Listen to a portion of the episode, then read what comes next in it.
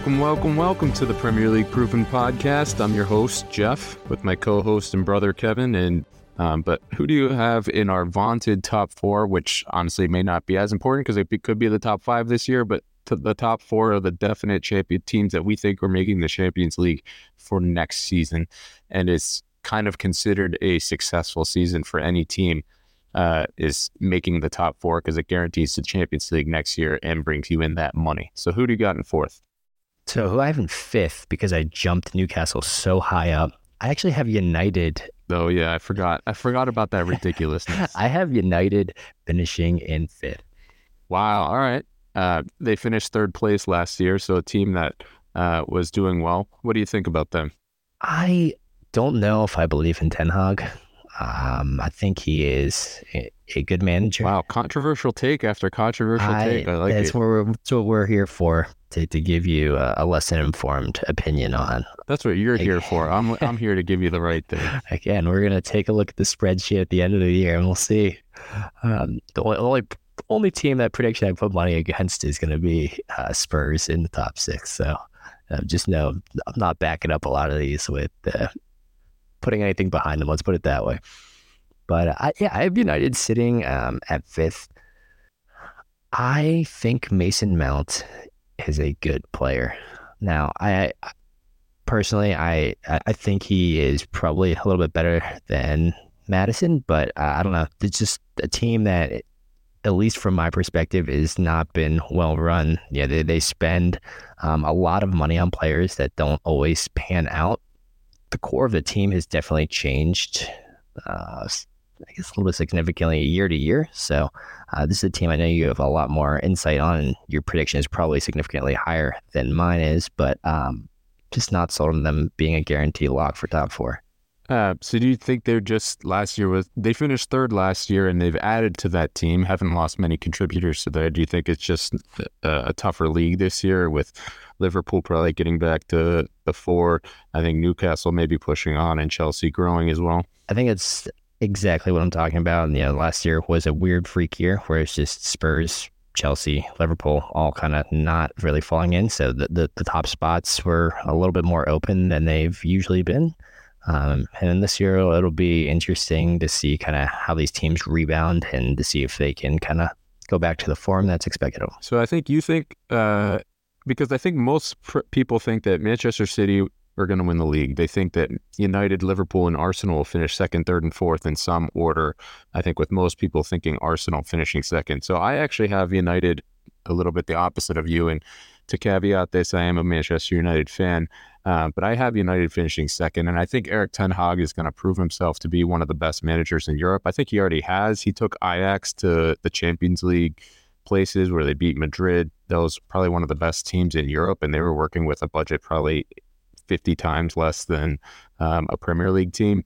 Um, and the amount of turmoil and chaos that this team was in when they lost their first two games last year uh, under Ten Hag mostly because of the disastrous season that they had had under Ole and Rangnick um, the year before, um, meant that this team was in chaos, just just in uh, kind of shambolic uh, circumstances. And the thing with Manchester United is everything is bigger with United. They are probably the most famous club in England, and so when anything goes poorly, um, they get a ton of the credit and a lot of plaudits, and people talk about them a ton when things go well. But when things go poorly, they get piled on and destroyed more than I think any other team in in uh, in England, just because whatever good or bad, their name um, writes headlines and sells uh, sells news. So they were in a terrible position. Ten Hag was able to masterfully turn that around. Um, I think he handled the Ronaldo, Cristiano Ronaldo situation where Cristiano Ronaldo is kind of a huge egomaniac um, and not as good as he used to be. And he was able to kind of get him out of the club um, successfully. Um, he's also able to strip Harry Maguire of the captaincy. And I think he's building a team and I think the best way to describe them, whereas Manchester City is a possession team, Ten Hag has said that he wants to turn Manchester United into the best transition team in the world. And what that means is when, because that's not exactly how his Ajax team played, but when you have Bruno Fernandes and Marcus Rashford, essentially your two best players, being those type of really aggressive, really fast uh, team players that are able to that don't necessarily fit a possession side, but fit more of a counter-attacking side. That's he's going to try to play to their strengths. Um, I think the biggest issue with United last year is that of all the top six teams, they didn't score enough goals. They scored the least of all those top six teams. Um, they had a really good defense. They had a really good defensive record. No, that's exactly what I was going to ask you about, and that's at least the piece that you know, I get as uh, you know someone who's not as you know intimate with United, but you know does watch from from afar. I guess do you believe in the attackers that are there? Because it just seems like it's year after year they're always searching for you know a new striker. They're always looking for you know new attacking players to kind of to fill uh, some of those gaps. And what I will say from watching Rashford over the last year or two, he's impressed me so much. I, I know there's a time that he was kind of like uh, they're you know very into him. Not sure if he was going to be the guy, but last year, every game I've ever watched from him from last year, I was wholeheartedly impressed. But do you think you know the big spendings on Sancho or Antony or Garnacho. Uh, do you kind of think those were are, guys that you can kind of rely on to kind of score some more of those goals, or do you think uh, they kind of need to to focus a little more and figure out who else can get some goals for them?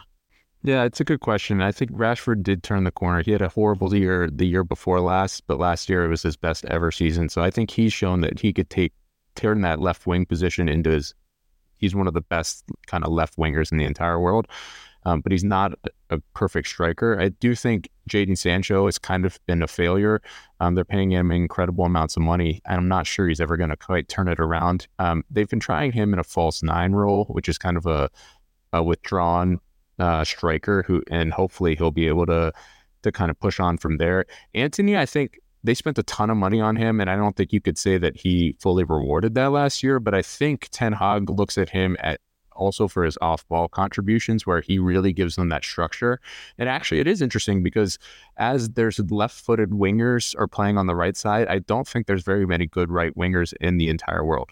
Um, it's really hard to find those guys. Uh, a guy like Mo Salah is gold if you can get one of them. Um, so Antony, I think, will have a better year this year. I do think he is a really good player. I think he brings all the things that a ten uh, Erik Ten Hag wants. So I think he'll work out quite well. I think when you look at their attackers, Bruno Fernandes is, other than Kevin De Bruyne and maybe Martin Odegaard, he is probably the best uh, attacking midfielder in the world. He created more chances than anyone in the Premier League last year, I think, outside of Kevin De Bruyne. Um, uh, and he created so many opportunities that they were just not able to finish. Um, Garnacho is incredible. I mean, he he's a youth player, right? So last year was his first year. Um, he comes from the academy. He won them games on his own last year. Um, I they he's one of these guys that I think they're hoping can go to the very top and be one of the absolute best players in the world. Um, we'll see if he can kind of transition to that, but I think the hopes for him, he's probably one of the single best players that's ever come out of um, the United youth teams, although they did bring him in from Spain, I think, when he was 16 or something. Um, so Garnacho is one that is going to be, I think, a mainstay of this team for a long time. And then they have bought Rasmus Højlund for a lot of money, um, who is a big, tall, blonde uh, Danish guy. Kind of name sounds like uh, Erling Haaland, and he kind of looks like Erling Haaland a little bit. Um, big big, uh, tall white guys. Um, he's really fast like him. He Erling Haaland. He plays. Uh, he has a big left foot with like Erling Haaland, but I think he fits the mold of an aggressive transition team that Erik Ten Hag wants. He's injured right now, so it'll take him a, uh, a couple weeks, I think, to get back into the team. But if you look at Manchester United and say they finished third last year and actually played quite well, they won the League Cup, they made the FA Cup uh, final. Um, and that's after a horrible start. And they did that while scoring the least amount of goals. So what happens in Erik Ten Hag's second season when he starts developing a more cohesive attacking unit, brings Højlund in, players like Antony and, and uh, settle in. Now they're able to score more goals than they did last year. What does that do to their ceiling? I think it all only can raise it because I I don't think they're going to get any worse than they were last year. Um, and I think they were able to do 75 points last year. So to me, the arrow on this team is trending up, up, up. They brought in Andre Onana, who I think De Gea is just completely unable to play back out from the back, which is a requisite for a modern goalkeeper. And so He's going to reinvent the way they play. I, for me, Manchester United is going to be the team that challenges City the closest this year uh, for the title. It's funny that you say their new striker sounds so much like Colin. You know, we can you know, say it's the Wish.com version or the yeah, the Walmart Great Value brand, but uh, yeah, you know, maybe I will um, be made a fool and see how United kind of does uh, this year. And I will say, Bruno Fernandes. Every time I've watched him, yeah, especially when he came in his first year, it was beyond impressive. I don't know if I've ever seen a player just like slot into the Premier League so well. I mean, from the get go, dude is just scoring goals and assists left and right. So completely, completely. I think he's the type of player that he complains a ton and everyone kind of hates him and he dives around a lot. But yeah, I mean, the guy comes in and he dominates the ball. He does give it away a lot, but he he makes the team run through him in a way that only a player that has the type of confidence that's needed to succeed at a, a club as heavily scrutinized as United will have. And so I think, you know, he he's now their captain and uh, I think hopefully he can take that next level too. All right, so I think now we got three teams left.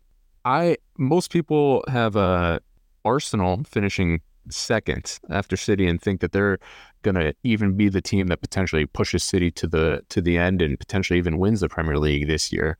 I have them in fourth. Where did you put them? So I have Arsenal at third, and I think you know we're probably both gonna if you know people are listening to this that have all the Arsenal fans are going to be very upset with us. It's exactly as I say. We're very, very, very upset with us because I do have to say the Gunners are the most social media heavy team. I think the the the Arsenal presence on the internet is unparalleled, and their meme potential is also unparalleled. I have to say, you know what? Take what I say with a grain of salt. Always, yeah. I, I for all, all, cards on the table, I'm a Spurs fan. Arsenal and Spurs have a, a lot of a rivalry, but um, just after last year, they bottled the league. I know people don't like to say that, and all the Arsenal fans were basically saying, "Oh, you can't say that. This is a new team, yada yada yada."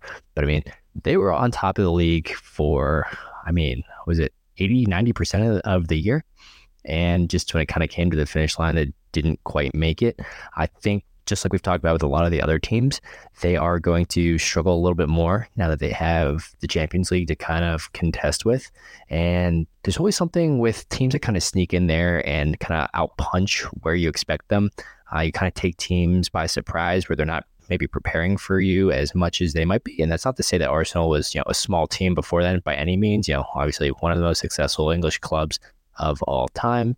But yeah, there was a lot of time and years that they, they were just not quite the best team in the Big Six. But now I think everybody they, they have everybody on notice. People are going to prepare. People are going to take time to to kind of prepare for them. But I, I will wholeheartedly admit they are an incredible team. Um, Saka and Odegaard. Every time I watch the two of them play, I am just blown away that these two guys that are so young are able to do what they they can. They handle pressure um, and score so many goals incredibly well. I, again, those two players can't say enough big things. Um, I think it's interesting, kind of with uh, our Arteta there.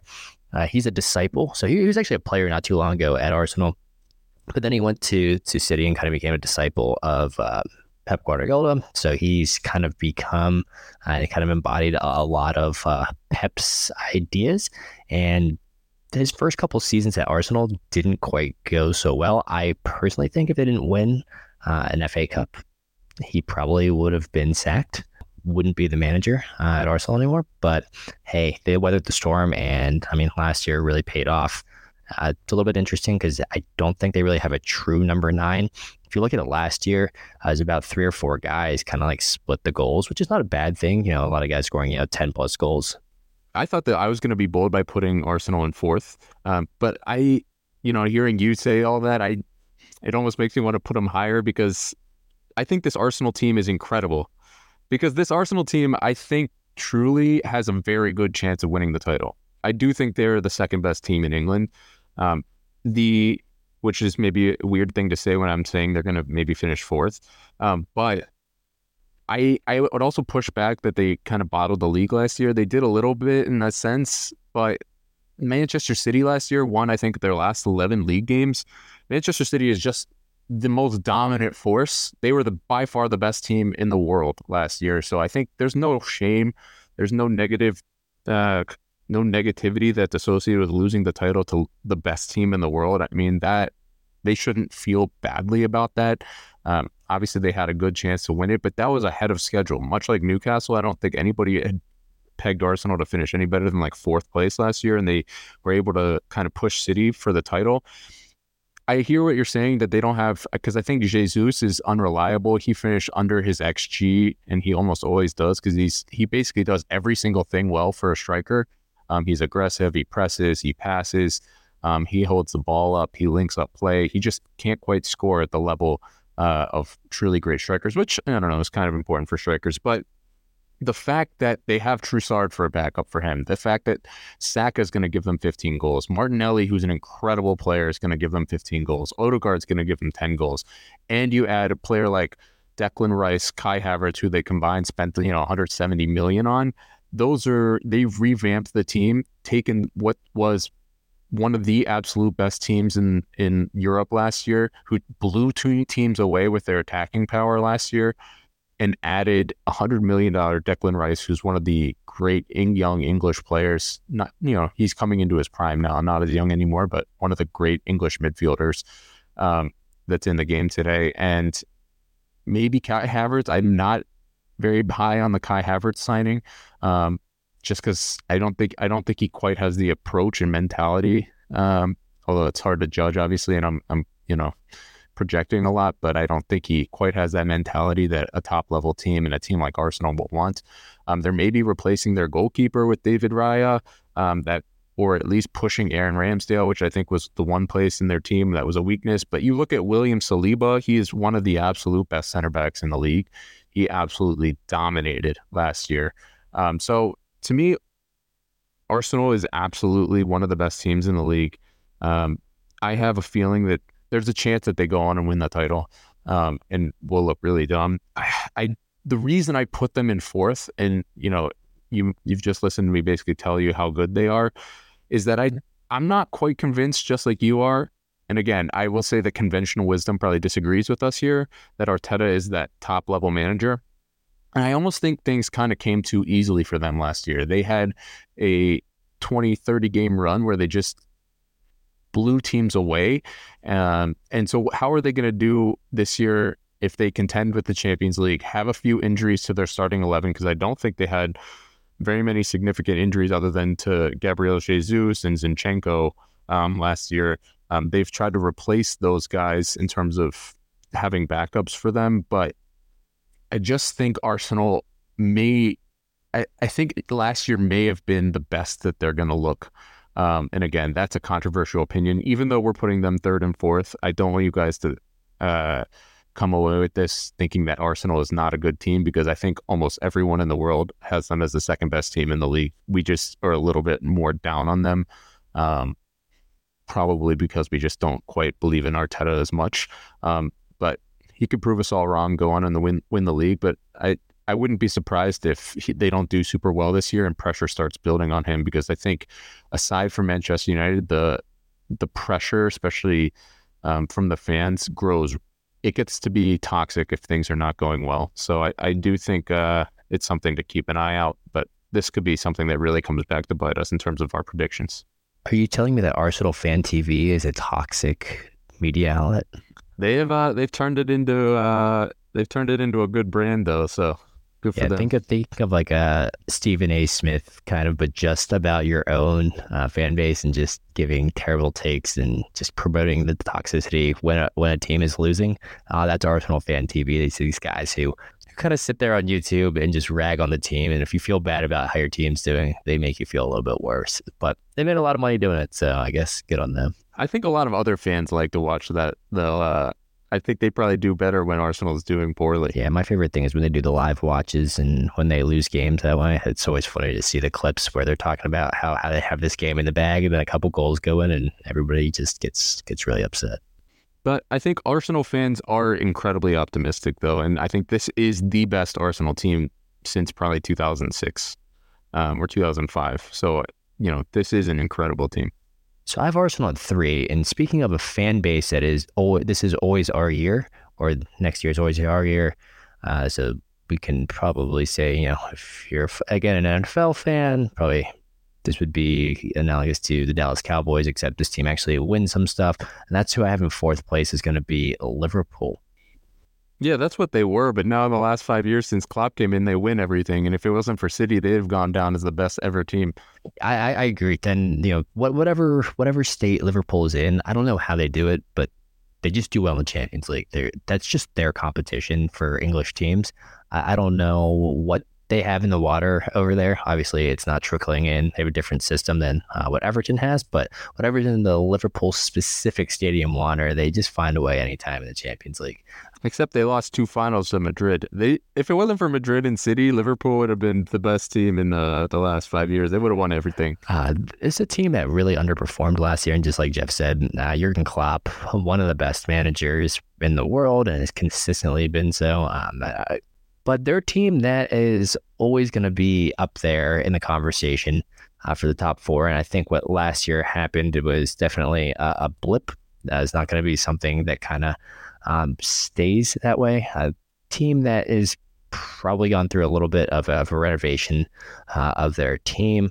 Uh, last year, they brought in some new players. They spent a ton of money on uh, a new striker, going to be Darwin, and he really did not fit very well last year. I mean, again, a little bit overshadowed by you know, Haaland going to City and actually absolutely smashing it out of the park.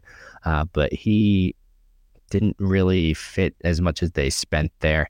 Uh, but they have some really exciting players. Um, Trent Alexander Arnold, so he was playing right back for Liverpool for uh, a long time, and one of the best crossers in uh, in in all of soccer throughout the world. The dude is a phenomenal athlete and is so good at taking and beating a man and whipping a cross in. Yeah, I think this team is really interesting because uh, this is a reinvention under Klopp. Because last year I th- was the worst year since Klopp had shown up in the when he first joined, and Jurgen Klopp in Liverpool was just the perfect match. Jurgen Klopp is literally the manager. I mean, Pep Guardiola is Pep Guardiola, but Jurgen Klopp is the manager that every single team wants for their own team.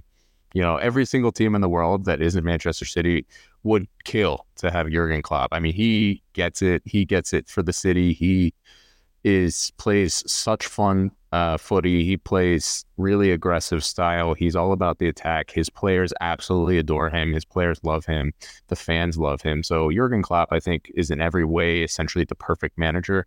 Um, he does in his last two jobs at Dortmund and Mainz, he stayed only seven years, and I think he's reaching that seven year mark. So whether that's kind of something where he kind of is coming to the end of the cycle, I think this year is actually really critical in determining whether this is kind of the beginning of a new era under Klopp or the end of Jurgen Klopp at Liverpool.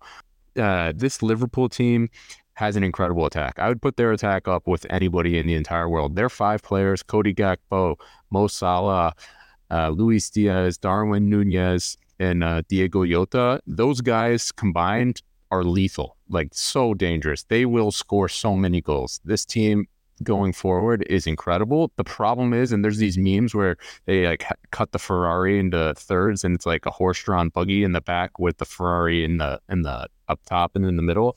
The biggest problem they had last year is that they just could not. They were just so soft underneath. They were great going forward, but they would just give up so many just weak goals because they could not defend properly. The system was weirdly structured where Fabinho looked really old and just did not have a good uh, season from defensive midfield. So this year they've kind of reinvented themselves. They've bought Alexis Mac Allister from Brighton. They've bought uh, Szoboszlai, this Hungarian kind of attacking box to box midfielder from RB Leipzig in the Bundesliga. So they've tried to reinvent their midfield while selling their captain Jordan Henderson and Fabinho to Saudi Arabia. Um, but the problem is, even though they've reinvented it, they haven't actually put somebody in the engine room. This is all assuming that they don't actually buy Moises Caicedo from Brighton, and they just came in over 110 million, I think. But it sounds like he actually wants to go to Chelsea, which is all hilarious. Um, but if this team can find a, a defensive midfielder, and I'd say my prediction is contingent upon that, and I think they will because the transfer market is still open for two more weeks with uh, Andy Robertson, Van Dijk, Alisson, who I, for my money, is the best goalkeeper in the entire world. He's so good at one on ones.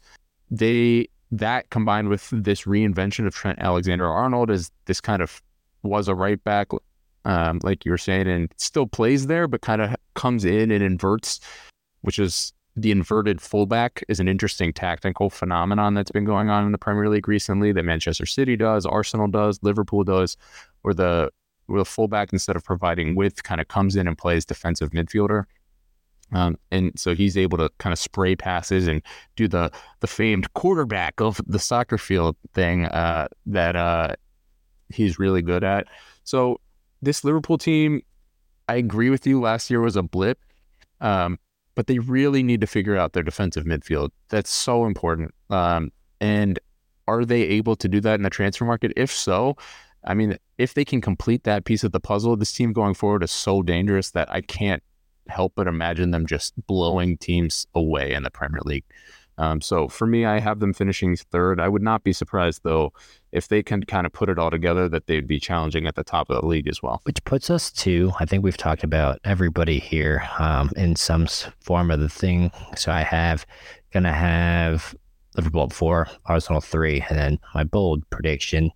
Um, I wouldn't say my lock of the year, but Newcastle at second. And I think you have uh, Arsenal at four, Liverpool at three, United at two, and then finally, who we both have in our number one slot. This is the least surprising prediction, um, and probably the safest money that you can put out there as far as betting goes. Uh, it's going to be Manchester City sitting at the top of the league.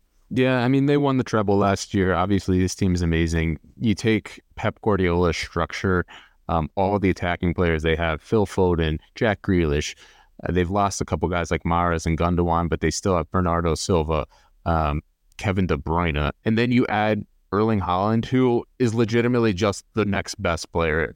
Like he is, he is the anointed one. You know, he is unreal. Like this guy scores from every position. He's fast. He's strong. He's he can head the ball. He can he can do every single thing that you want from a, an attacking player. He dominated, absolutely shredded the Premier League last year, and he absolutely will again. Um, you know, there's a lot of people that said, you know, he was joining the wrong team because uh, City doesn't feed him the ball enough. He doesn't fit their possession style. But I think the interesting thing is that the only thing that stopped Haaland is that he actually qu- got injured quite a lot, especially when he was in Dortmund. Um, but he didn't get injured at all last year. And I'm not sure if that's partly because they play in such a possession based team. He doesn't have to do quite as much of those explosive runs. Is he, and do they they don't have to rely on him like he would uh, a team like like if you were playing for Manchester United or Arsenal or Chelsea or Tottenham he would just be up top every game they'd be asking him to score 20 goals you know or 50 goals they'd be asking him to score every game. He doesn't quite have that same pressure at City because they just blow teams away. Um, and then you just look at Manchester City they're you know Pep has created this like four center back approach and it's made their defensive line like just unbreakable essentially. They nobody can get close to them. I mean, the only hope that you have that this team is not going to be the best team in the world again is that they're just they have been climbing this mountain trying to win this Champions League for like the last decade and now that they've done it will there be a bit of a hangover after that? I mean, I think that's literally it. But Pep Guardiola is not the type of guy to rest on his laurels. He is ruthless. He is competitive. He wants to win everything and I think he'll demand that from the players. So you know, the only hope for me that anybody else can win the league this year is that Manchester Manchester City just has a little bit of a motivation issue. Um, but otherwise, this team has players upon players upon players. Their second, their kind of depth in every position. They take a guy out um, and they replace him with a guy who's just as good, who would be one of the absolute best players on every other team. And this team is a machine. They are essentially the Terminator. Um, if you're the team and Erling Haaland is the Terminator up front. So, I mean, I don't see how anybody can really beat this team over a 38 game season.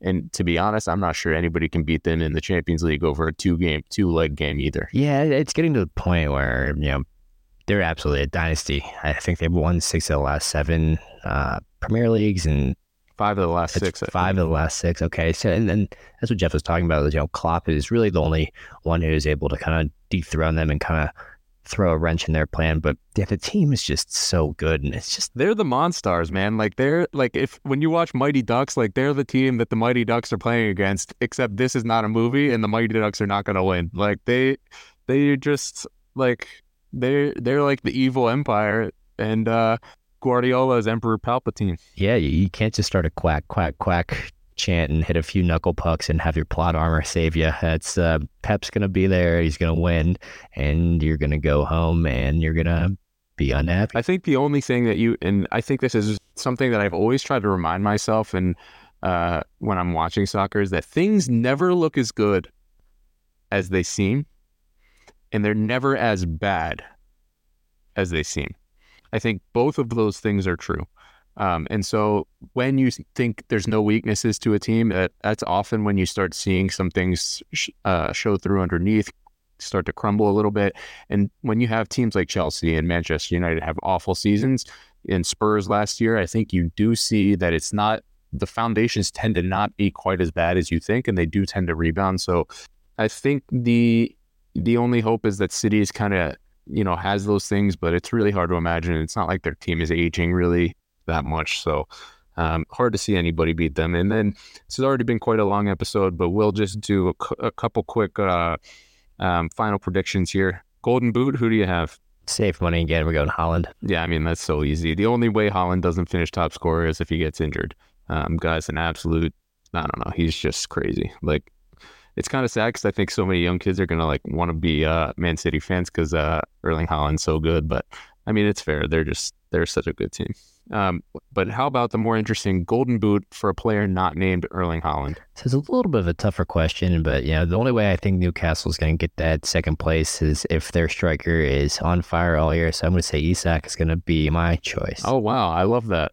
Yeah, Isak is he's a very dangerous player. I think not many people have him at the top scorer. For me, I'm probably going to go Mo Salah.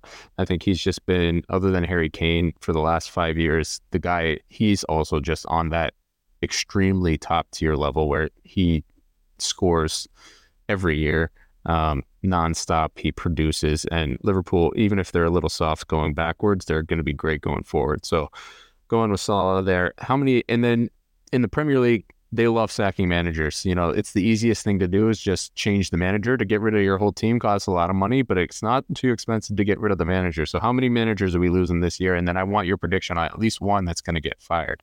So I'm going to go with 14 is going to be the line that I 14. Ho- holy hell, man.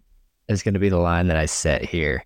Um, and then But not 14 teams. Are you No, saying a couple guys that get hired are going to get fired? exactly higher fires like we saw with Chelsea, what, three times last year? Um, and, you know, again, I'm going to make another prediction here that's a little bit crazy. Uh, I don't think it's someone who's going to get sacked, but I do think Brighton's manager is going to get poached before the end of the Yeah, I think that's a really good shout too. I I'll pro- I'll go with uh I'll go with 11 managers get sacked. Um, because I think it's always safe to go over uh, half, which is crazy, right? Like that doesn't happen in American sports, but the stakes are just so high here because you can't get relegated and you need the money um, if you're playing at the top end. And for a guy that's going to get sacked, let me go with Andoni Iraola. Uh, if I'm even saying that right, on Bournemouth, because I think uh, his style, I think there's, we talked about it in the last episode, but I think he has a chance to do well. But I think there's also a chance that his style just comes in, just doesn't work at all, and they just get rid of him and try to replace him and try to save their season. So I'll go with Bournemouth there. Um, and then who do you think is going to be the best transfer of the window? Probably a little biased, but I'm gonna go James Maddison. I think it was a pretty reasonable fee, and I think he's gonna be pretty instrumental in in the Spurs recreation. What about yourself? Yeah, I think uh, Maddison's a good call because he's going to be the heartbeat, I think, of that Spurs attack and, and, and just going to want them to go forward. Um, you know, I think there's a lot of candidates here. There's been so much money spent this year. Declan Rice was uh, bought for over 100 million. Um, Caicedo was bought for over 100 million. Højlund has a chance at United, but I'm not going to go with that bias pick. I think uh, Sandro Tonali at Newcastle is going to be a guy that everyone's going to look for because he is a player that's bought from AC Milan, has played in the Champions League, and I think can his turn will turn Newcastle's midfield with Bruno Guimaraes and uh, Joelinton into one of the best midfielders or midfields in the entire uh, Premier League. And then, uh, what do you think of biggest flop of the year? And that's a, a transfer that failed. So biggest flop for me is gonna be Kai uh, Havertz. Oh wow, I, I probably was going to use that one too. Where you? I I just don't really think he's gonna fit that system super well. Um, yeah, probably not a bad move to get some depth for Arsenal, but I just wasn't really convinced. Yeah, they're asking him to play kind of a box to box midfielder, which I'm not sure he is. Yeah, I, again, I wasn't super convinced uh, with him at Chelsea. I mean, it's just an awful lot of money to you know, flop is usually based off of you know how much a player cost and you know how much value you think they're going to return.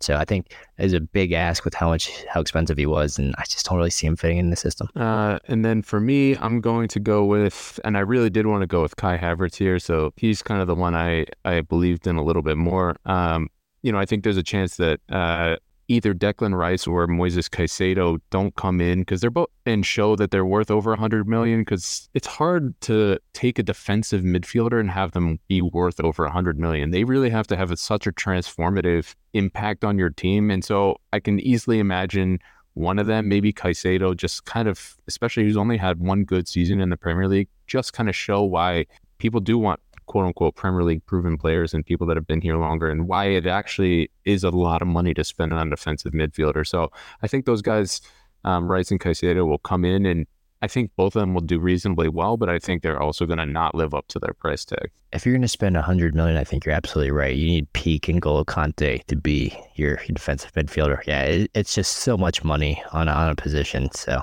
yeah, we'll see what they end up doing. All right, and then uh, we'll do a couple here bold prediction that you are willing to stand behind? Bold prediction here is going to be Chelsea at seventh. That is, uh, yeah, I think Chelsea fans are looking for a you know a top six type of finish this year, and I think they are the team that has the most variance this year. So a bold prediction that I'm willing to stand behind is I think that Erling Haaland will get to this is a little crazy 45 goals in the Premier League. 45 league goals. Yeah. Oh my god. We'll see. If that, maybe That's bold. Maybe I should have left that for the next question, which is bold predictions that I'm not willing to stand behind, or at least will act like I never made if it doesn't yeah, happen. Erling Haaland for 46 goals is the one that I'll act like I, I never made if it doesn't happen.